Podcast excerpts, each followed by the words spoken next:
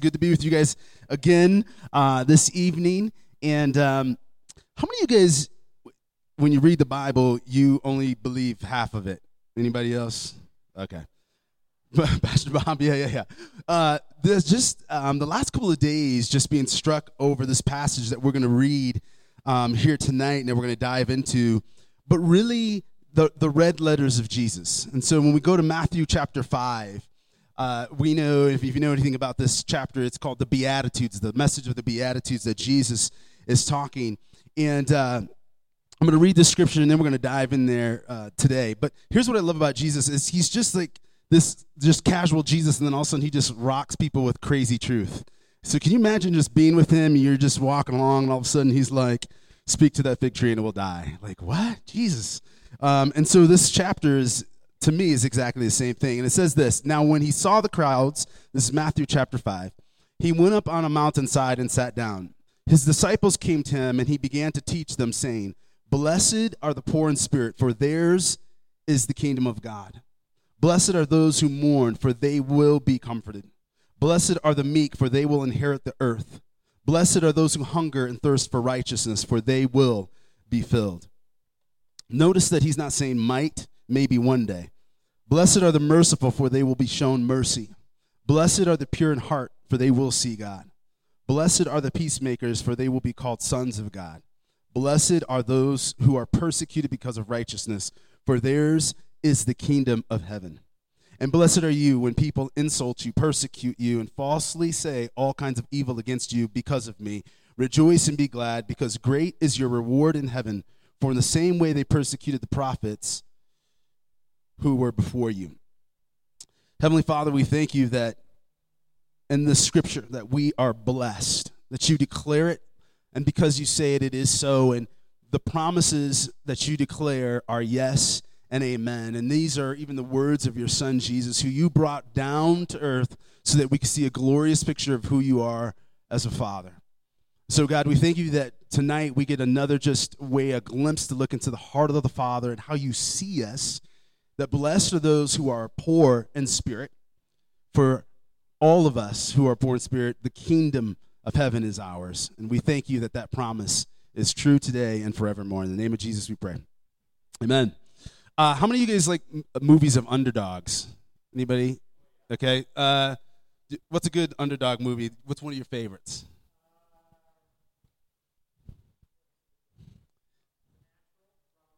Okay, yeah. The Natural, somebody back here? Rocky, yes, a little Sly Stallone. Do you have an underdog movie? Oh, it's very true. All the diehards. How about Rudy? Dude, Rudy is like the epic underdog. One of my favorite as a man, uh, as a man, uh, that is.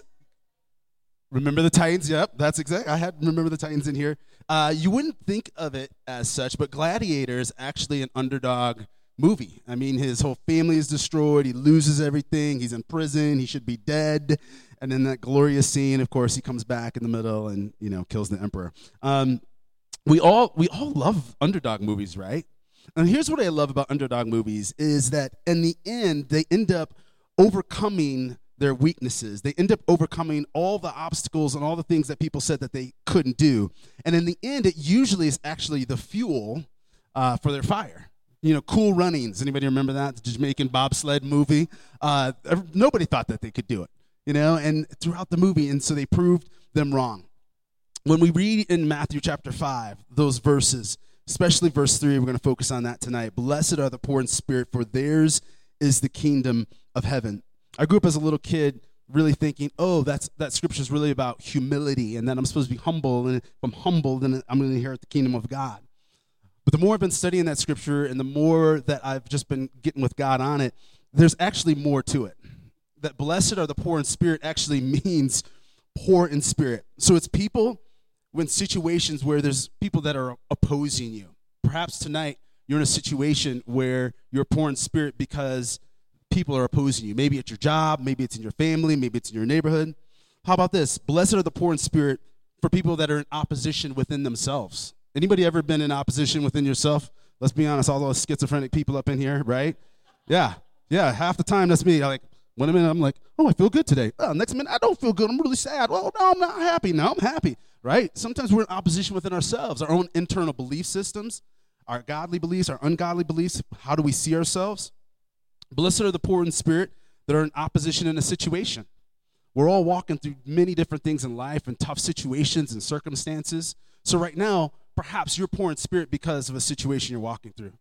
And then, of course, to a lot of the people that God was talking to, that Jesus was talking to in the Bible during that time, maybe opposition because of your status. Maybe it's a socioeconomic status, maybe it's a race or a culture thing, but you're feeling you're poor in spirit because of a reason. And the first four Beatitudes, let's not, let's not get it. Uh, I'm, I'm, working with a, a mentor counselor right now, and every once in a while he'll slide into like some ghetto talk. So he'll say, like, don't get it twisted, get it listed. I almost said that, but then I'm like, okay, it's Castle Rock. Can't get too hood. Can't get too hood here. But let's not get confused that the first four Beatitudes are talking to people. Let's be honest. If you're anything like these people in these first scriptures, you're feeling a little jacked up. So, blessed are the poor in spirit. Blessed are the brokenhearted. Blessed are the meek, or AKA people who are small. Maybe small as far as status and how people view them. And then blessed are those who hunger and thirst. So these first beatitudes are of grace, and they set the stage of, of really who who we are. Because if we're really honest here tonight, and if you're anything like me, a lot of times I feel like I'm more in the valley than the mountaintops. A lot of times I feel like I'm a lot more poor in spirit than I'm strong in spirit. And so these first four verses are talking to us about really where most of us live in life. And then it goes on to talk about what really is ours and what really should be our response. If you look at these first four verses, um, without God, you can really see how you could fall into victimization. Like, I'm a victim. I am poor in spirit. I'm broken. I'm brokenhearted. I'm hungry. I'm thirsty. I'm, I'm a small person. And there's been many times and many scenarios and situations and, and seasons in my life where, to be honest with you, I have moved without God. I have moved in places maybe in, out of my own performance, out of my own strength. And there was a season that it, it totally worked for me. Um, I thought I was successful. I thought things were going well until things started imploding in my life, imploding in relationships, imploding with God. And then you start to get into this place where a lot of you guys have done this, where you, you start doing a ton of work on yourself. You start getting in touch with the messages and the things that you're believing. You're starting to take every thought captive and, and that's work, guys. How many anybody in here ever done work? And I'm okay. It's work to work on you, and that's why a lot of people don't do it. But once you start living in this awareness with with God, and you start walking step and step with Him, I don't know about you guys, but the moments that you start to walk away, it feels way darker than ever before. It feels way darker than when I really didn't know God. Because when you've tasted his presence and his goodness and how great he is, and then you walk out of fellowship without him, it's, it's some of the darkest nights you'll ever experience. And so, without God stepping into this picture, it's very easy to see how, well, I'm a victim because I'm poor in spirit. I'm a victim because I'm brokenhearted. I'm a victim because I'm hungry and thirsty. But what God has doing, and we're going to watch this whole response of those who are poor in spirit, is there's a God sized void inside all of us. There's a, there's a part of your heart, there's a part of your life, of your mind, of that only God can fill. And He's created it because He wants to be the, one to fill it. Simple fact is this that God blesses broken people. It's the beauty of the gospel, and He loves stepping into our mess. He blesses empty people many times. Many times it's those people who the world's opinion of you is less than. And a lot of times it's even your opinion of yourself that is less than. It's the world's underclass that Jesus is talking to right now. Yes, maybe in the viewpoint, but also how we see ourselves internally as poor in spirit. Anybody have seen the movie Greatest Showman? Right? One of the most epic movies of all time. And yes, as a man, I am saying that. That movie made me cry, jump up and cheer. Like, it's amazing movie. One of the best scenes that I love is when they first walk into the circus and all the underclass, all the people that are walking in with him and they're doing their dance and here I come or I can't do it, but you know what I'm talking about. And the looks on their faces were amazing, transformative. They, they found somebody that believed in them for who they were, that looked past their appearances and said, I'm willing to follow this person. And that's what Jesus does for us. For those who are poor in spirit, he looks right into our soul and sees who we are and who he's created us to be. He loves those that are poor in spirit. And the Greek word for this, and Bob, if you know Greek, don't judge me, but is patokos. Uh, so P T O C H O S. And it really is the strongest word for poverty in the Bible. It's only used a few times in here in the Beatitudes, but it's the strongest word for poverty, and it means this to be undone, pathetic, and miserable. So think about that. Those who are undone. Jesus is like, dude, are, are you pathetic? Good. Are you miserable? Guess what? The kingdom of heaven is yours. Think about that. The Pharisees, Sadducees must have been like, dude, who is this crazy crackhead Jesus? He dares say this crazy stuff. And think about how that was water to the souls of the people who were following him, just like it's water to our souls. Today, tonight, you, you may be in an emotional and relational poverty. You know, a, a, husband who is desperately trying to get his wife to church and she won't go and she wants to go to the club and she's too tired and she's too hungover the next day. He's in relational poverty. You know, a dad that's estranged from a son and he wants his son to come to the Lord has been praying for him for 22 years and the son wants nothing to do with Jesus. That's emotional poverty. Tonight, perhaps you could be in uh, spiritual poverty, poor in spirit. You could be in spiritual poverty. You could be in situational or, or even a trial of sorts, which leads to poverty. These beatitudes in, in verse 3 was for those in bad situations and not just with good attitudes. Here's the thing that Jesus says this in Mark chapter 2, verse 17, and you guys probably have heard the scripture before, but he says, On hearing this, Jesus said to them, It's not the healthy who need a what? A doctor, but it's the sick. I have not come to call the righteous, but sinners. See, see, that's the whole point. Jesus didn't come to tell those who thought they were good, you're good and be even better. He came to tell those who were caught in sin, caught in adultery, caught in embezzlement to say, I love you. I came because you're sick and you need a, you need a doctor named Jesus. He came to tell the poor in spirit that yours is the kingdom of heaven. But here, here's one of the things that I was just really struck with this week and, and uh, pouring over this text that to be poor in spirit, we can't stay there. You can't stay spirit. You can't stay in emotional or relational or situational or, or trial poverty. So what happens is there's this realization that happens when we realize all that Jesus did for us on the cross. And guys, I don't know about you, but I need to remember the cross a whole lot more. I need to live with the perspective of the cross daily, hourly, and minute by minute. And when I was in Israel, and you're walking down, you know, the Via Dolorosa, which is a really cute song that I've sang a bunch of times. It's just the Via Dolorosa, right? And it's like, oh, that's a really cute song. And then you stand there and you imagine him walking down the Via Dolorosa carrying that heavy, getting beaten for you and I. Not once. He was already scourged 39 times.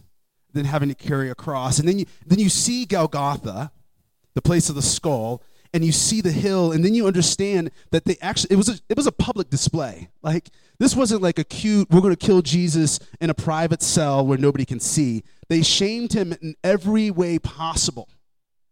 And here's the crazy realization of the cross it's not like Jesus was surprised. It wasn't like he found out, like, oh, Judas is going to betray me. I didn't know that. I didn't know, Father, you were calling me to go to the cross. And I don't know about you guys, but I'm a messed up person who does not deserve the cross. I do not deserve his grace and his mercy and his forgiveness. That's why grace is so powerful because it's undeserved favor that God has lavished upon us. And so when there's a realization of the cross, it creates a, a movement for us So the realization goes into activation, which then turns into mobilization for us as people. So the awesome thing about, about God is that he always, there's always a movement if we're willing to move with him. And we see it all throughout the gospel that sufferers move to doers, that we move from grace because we realize how much he's done with the cross. We realize that all he's done. And it's not enough for me to be like, thank you, Jesus, for the cross. That was great. I'm now going to give you 22% of my life, and I hope you love it.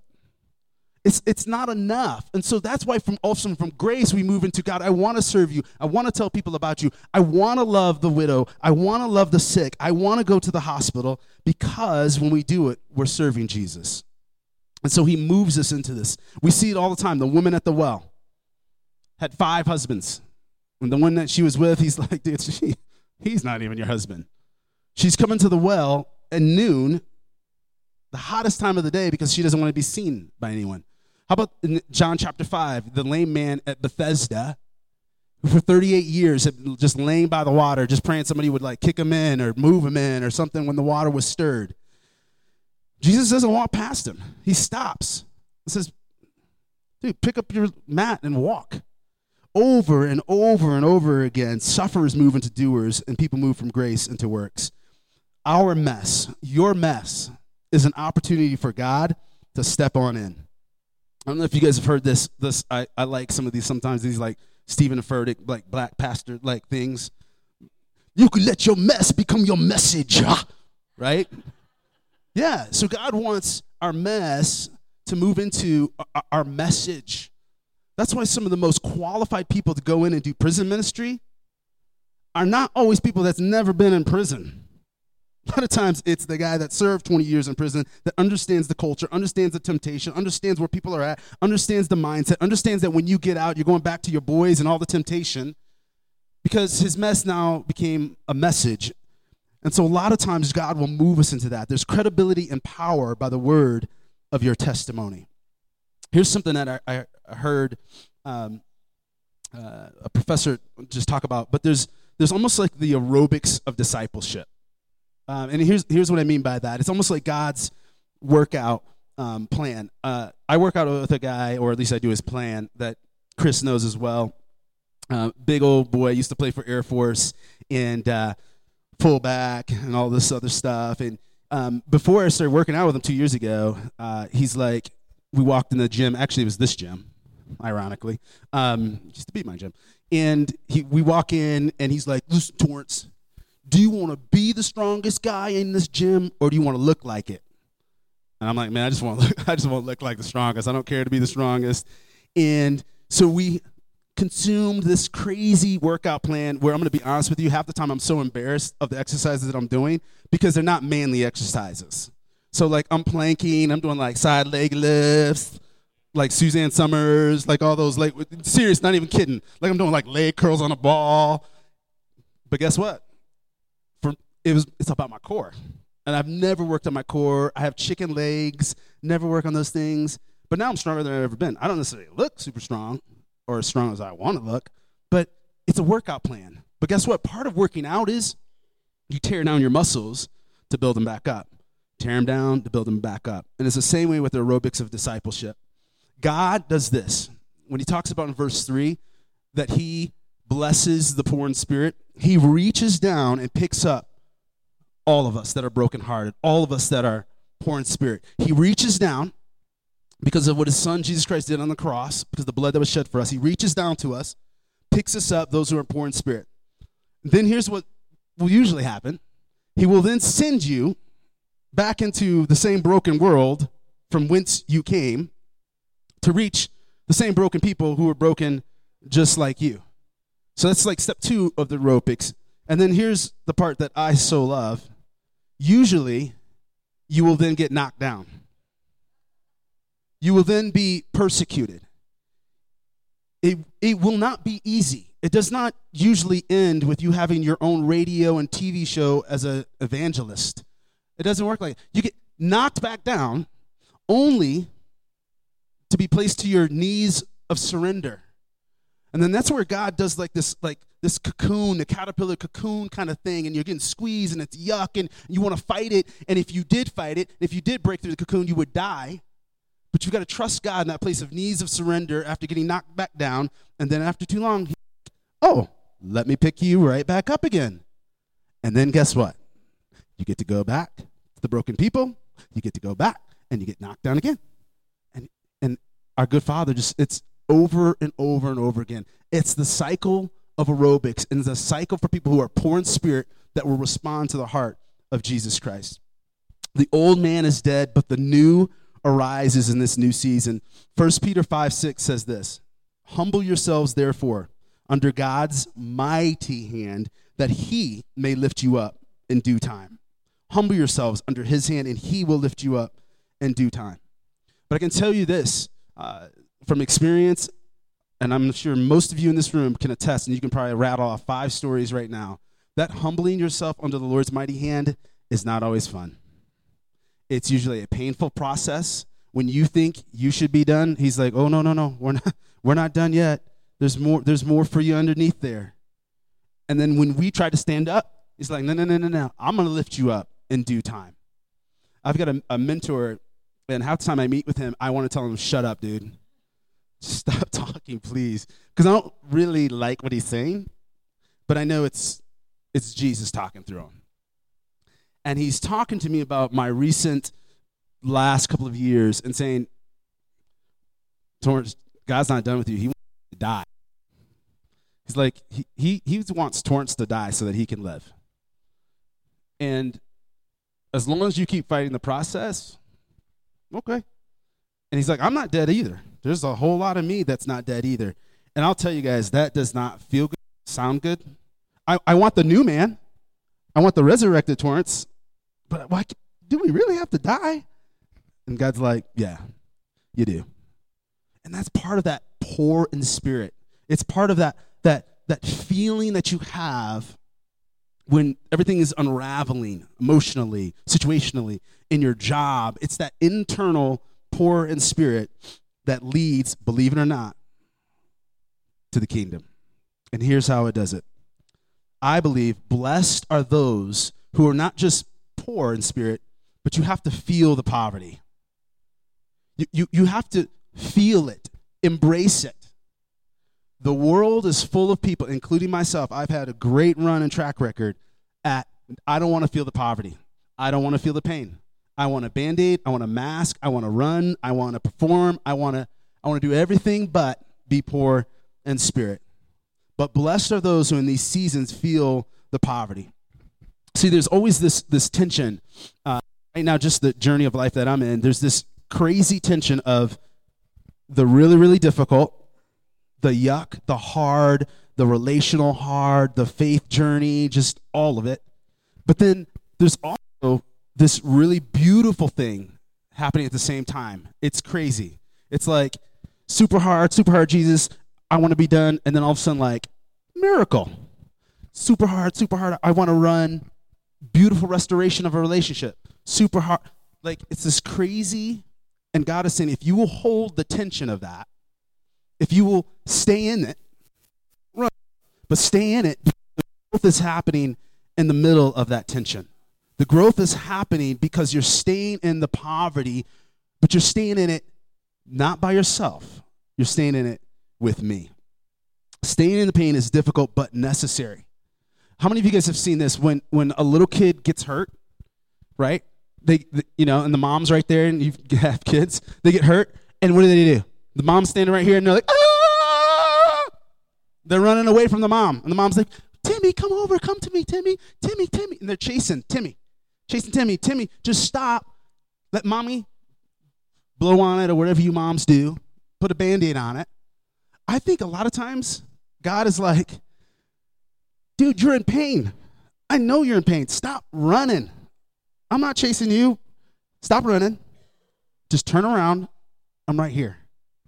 Blessed are those who feel the pain and stay in the pain. Blessed are those who are poor in spirit.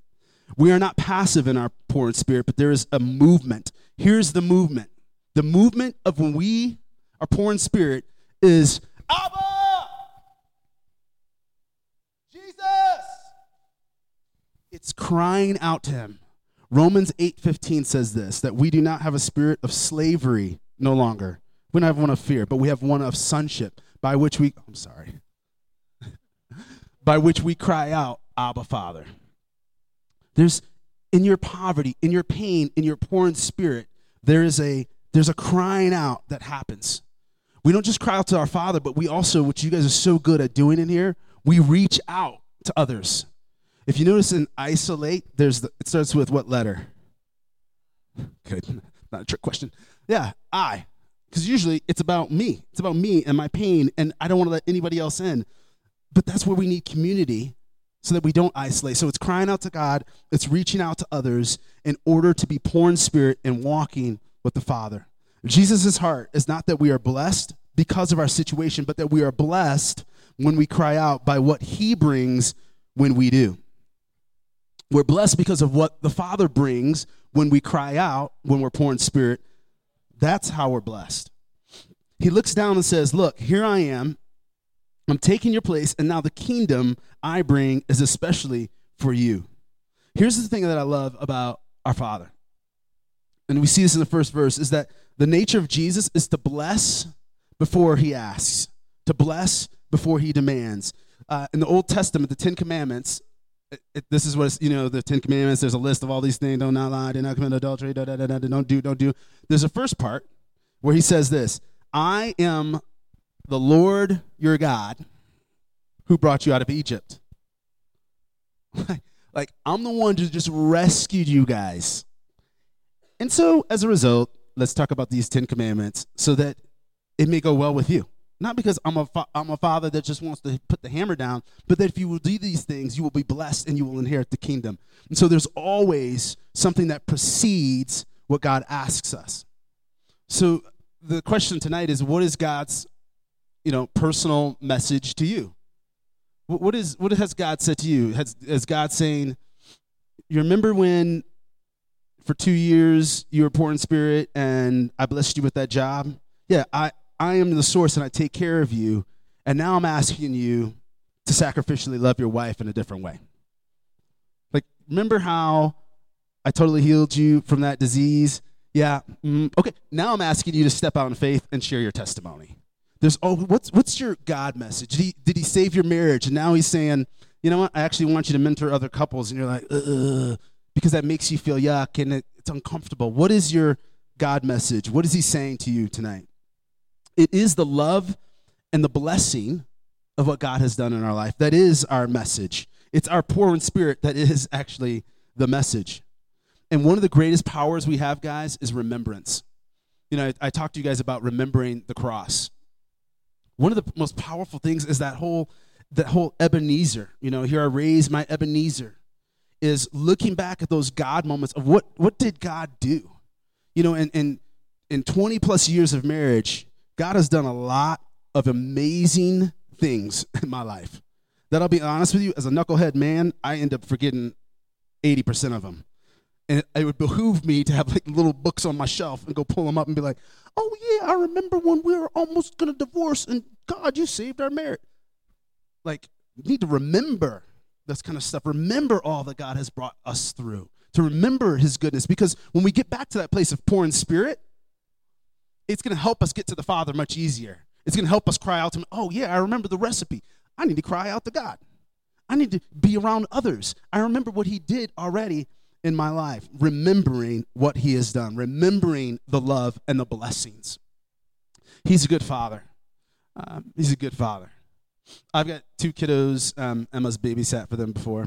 And I will tell you this um, the whole thing my parents used to do with me, like, go take out the trash because I said so, mm, this generation is not feeling it. It's, it's, a, little, it's a little different. Uh, so here's what works a little bit better. Campbell, do you like your room? Yeah, Dad, I love my room. How about all your 92 stuffed animals on your bed and your G.I. Joe figures and yeah, I, I, love that stuff, Dad. Thank you so much. Man, Campbell, I love you too, man. And I said, you know, you're a really great son. And you know what?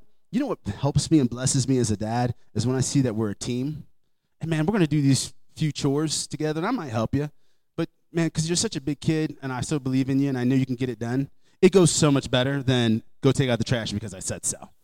And so at the same time, I'm reminding him of who he is. At the same time, I'm, I'm building him up. At the same time, I'm, I'm a father that's reminding him, which is good for him to remember, uh, to remember all that his mom and dad and the community have done for him, that he lives out of a place of gratitude and serves. And it's not always perfect. And trust me, he's a kid and he's and it gives that attitude all the time. But you get what I'm saying, and that's what that's what the Father does for us. There's always this remembrance, there's always this reminder of the love and blessings because it's his divine blessings that allow us to do what he's called us to do. Blessed are those because we are the kingdom. We rule and reign with him. So when it says, Blessed are the poor in spirit, for theirs is the kingdom, th- theirs is to rule and reign with the king. Theirs is to be sons and daughters of royalty, those of us that step into and that turn to the Lord with our poor and spirit mindset and where we're at. There's greater revelation of who he is in the, in the nature. There's this, there's this abundant life in the kingdom. There's this everlasting joy. There's this rising above. And it's crazy that what precedes it is our brokenness. What's crazy is what precedes it is it sure doesn't feel like I'm ruling and reigning. But as we give it to the Father, man, the kingdom is ours. And that's what the kingdom is about. Blessed, used here in the New Testament in the Greek, the Makori word, it's, it's more than just a, a state of being, it's more than just a, a fact. It's actually, and if you look it up, it's actually more of like an ongoing, it's like a, a moving thing. And really, what that denotes is that Jesus is with you, that he is with us. That's, that's the blessing. Uh, that he is constantly moving with you. That's that's the kingdom. The kingdom is the blessing. And so that's the power is that Jesus is saying, hey, I'm on your side. That, that word blessed means that. It means blessing on. So you know how like the little tagline and all that stuff, like be blessed? Well, it's actually like ongoing blessings. It's not just staying here, it's, it's, who, you, it's who you are. It moves with you. It conveys this. It conveys a blessing to the recipient. So if you're poor in spirit, you're, you're blessed it's an exhortation or a challenge to live this way as well. So when we say, blessed are the poor in spirit, they live a certain way. They, they live as blessed people. They're exhorted to live as blessed people. Actually, in the Greek, it also means this it's like almost like a congratulations. Like, hey, mom, congratulations, man. Let's celebrate. You're blessed. Like, it's like a congratulations. Congratulations, you're poor in spirit, and now you're, you're blessed. It's a declaration of something that already exists. That's, that's, what that, that's what that means, is that when you're poor in spirit, you already have it. Um, my, uh, my aunt, she's kind of the quintessential uh, Madea like type, you know. Uh, so here's one thing that you'll learn about, you know, especially bigger black ladies. Um, you, you go up to them and be like, be blessed. They're like, "Boy, I'm already blessed. I don't know what you're talking about. I'm already blessed." Like they'll tell you right there to your face, "I'm already blessed."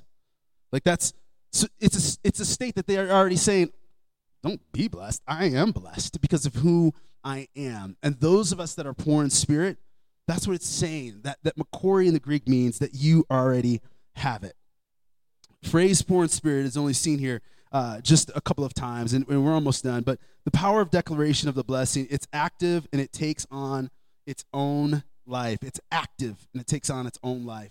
There's a transference of the blessing. So when we are poor in spirit, there's actually a transference that happens, much like uh, Isaac to Jacob.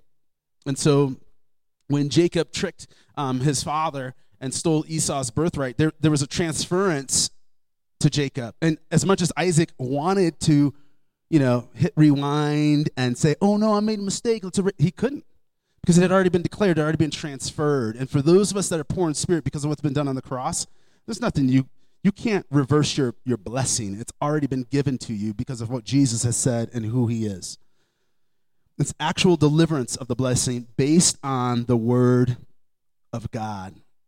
It, it, the red letters, Jesus himself. Blessed are the poor in spirit, for yours is the kingdom of heaven.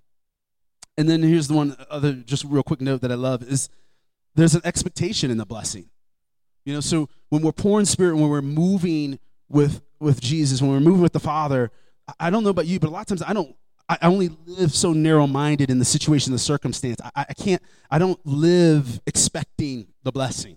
I don't live saying, my blessing's coming. It's it's it doesn't feel like it.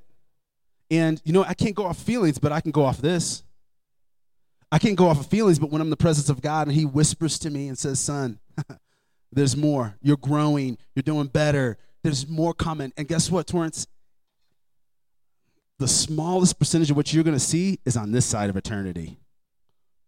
Oh, oh yeah, I forgot.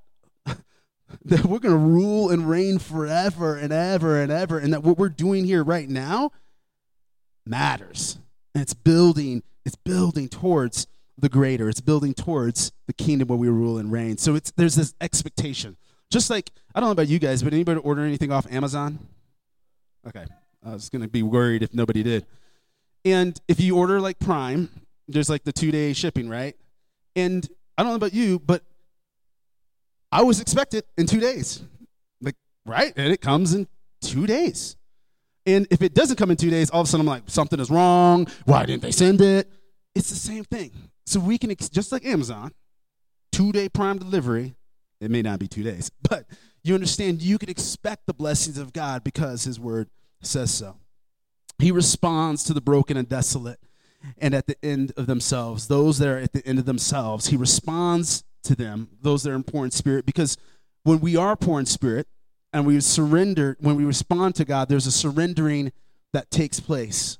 There's a surrender, and He loves it when we're in that place. He loves it when we come to Him, we say, Father, you're, you're all I have. And He goes, I know, son, and I love it because now I can move through you, I can work through you, I can be everything I've wanted you to be because you're surrendered, you're moldable, and you're pliable.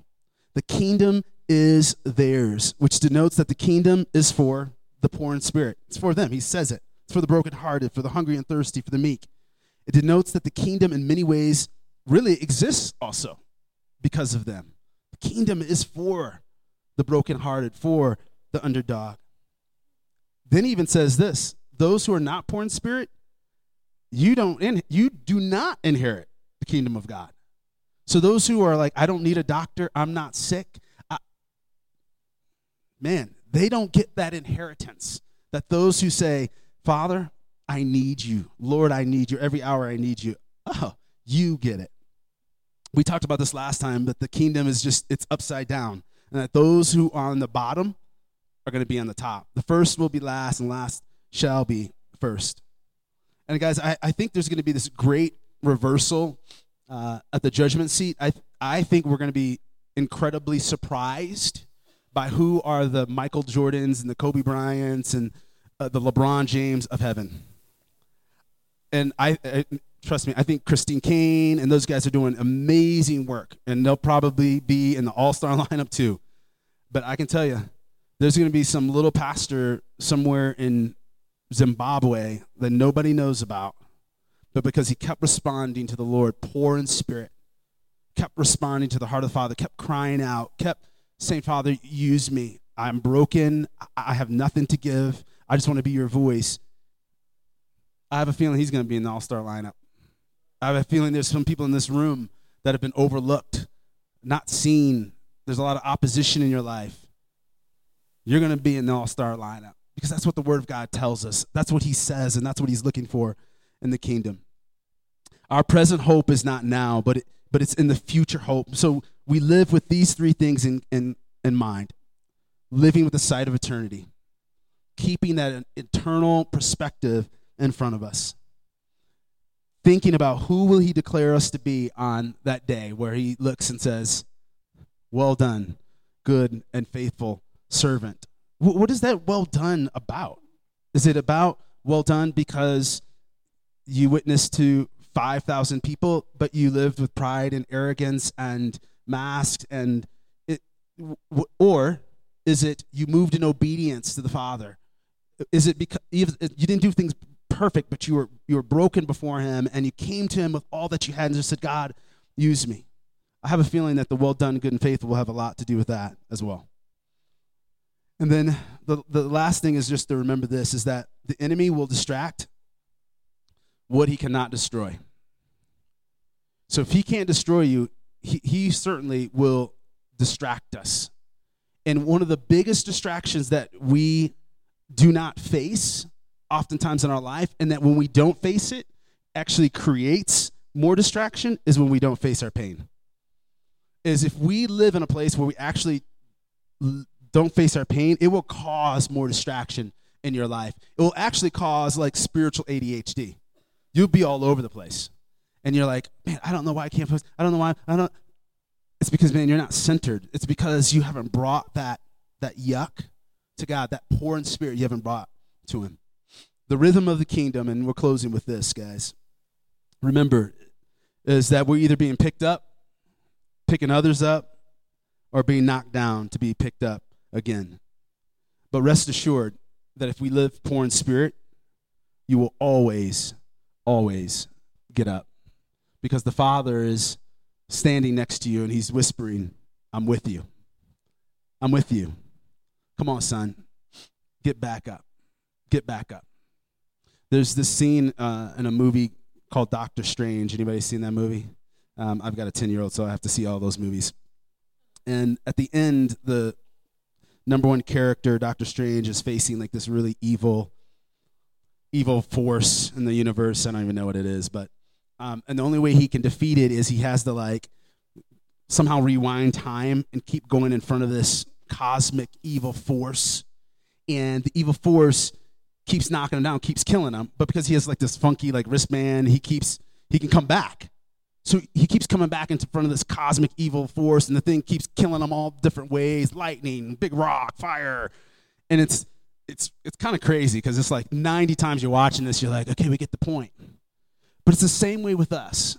The enemy wants to tell us that when you're poor in spirit and you get knocked down, there's going to be one time that you just can't get back up.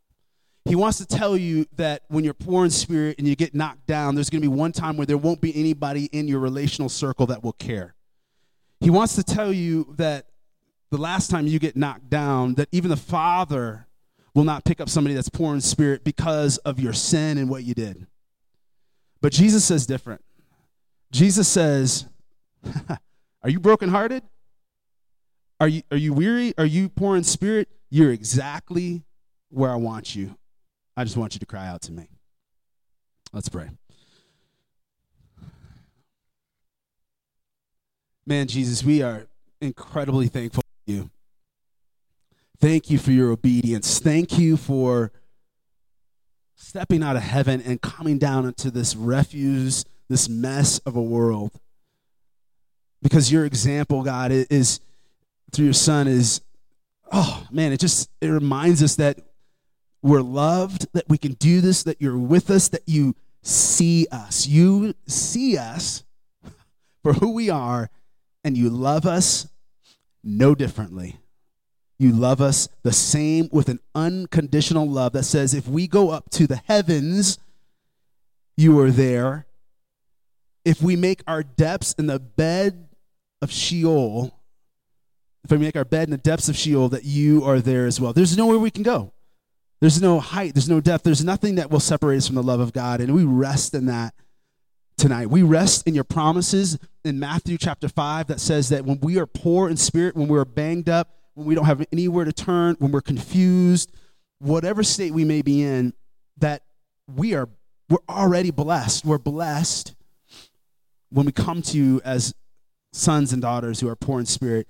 And then as a result of that blessing, you hand us the keys to the kingdom and say, now you get even more of this. Now you understand my heart in the kingdom. Now you understand my heart for others in the kingdom. And so, Lord, we as a body of believers just make a commitment to stand on your word and what you say about us. We make a commitment that whenever we're facing situational, relational, or emotional opposition, whatever that may be, that in that moment, we turn to you and we cry out and we say, Abba, Father, we need you. That we reach out to others that we will not, that we will not isolate, but that we will come to you. And then, God, I pray that, Lord, you would allow us to never forget the power of the cross, the cross that has the final word, where Jesus, you went to the cross because you so loved us that you did that. And then out of the cross, we move into just want to serve you, just want to give you everything that we that we have. So God, I, you, I pray you would just use this, Lord, as our mind start, starts to shift of who we are use us in greater ways. Use us in our families. Use us in our neighborhoods. Use us at our jobs. Use us in our communities.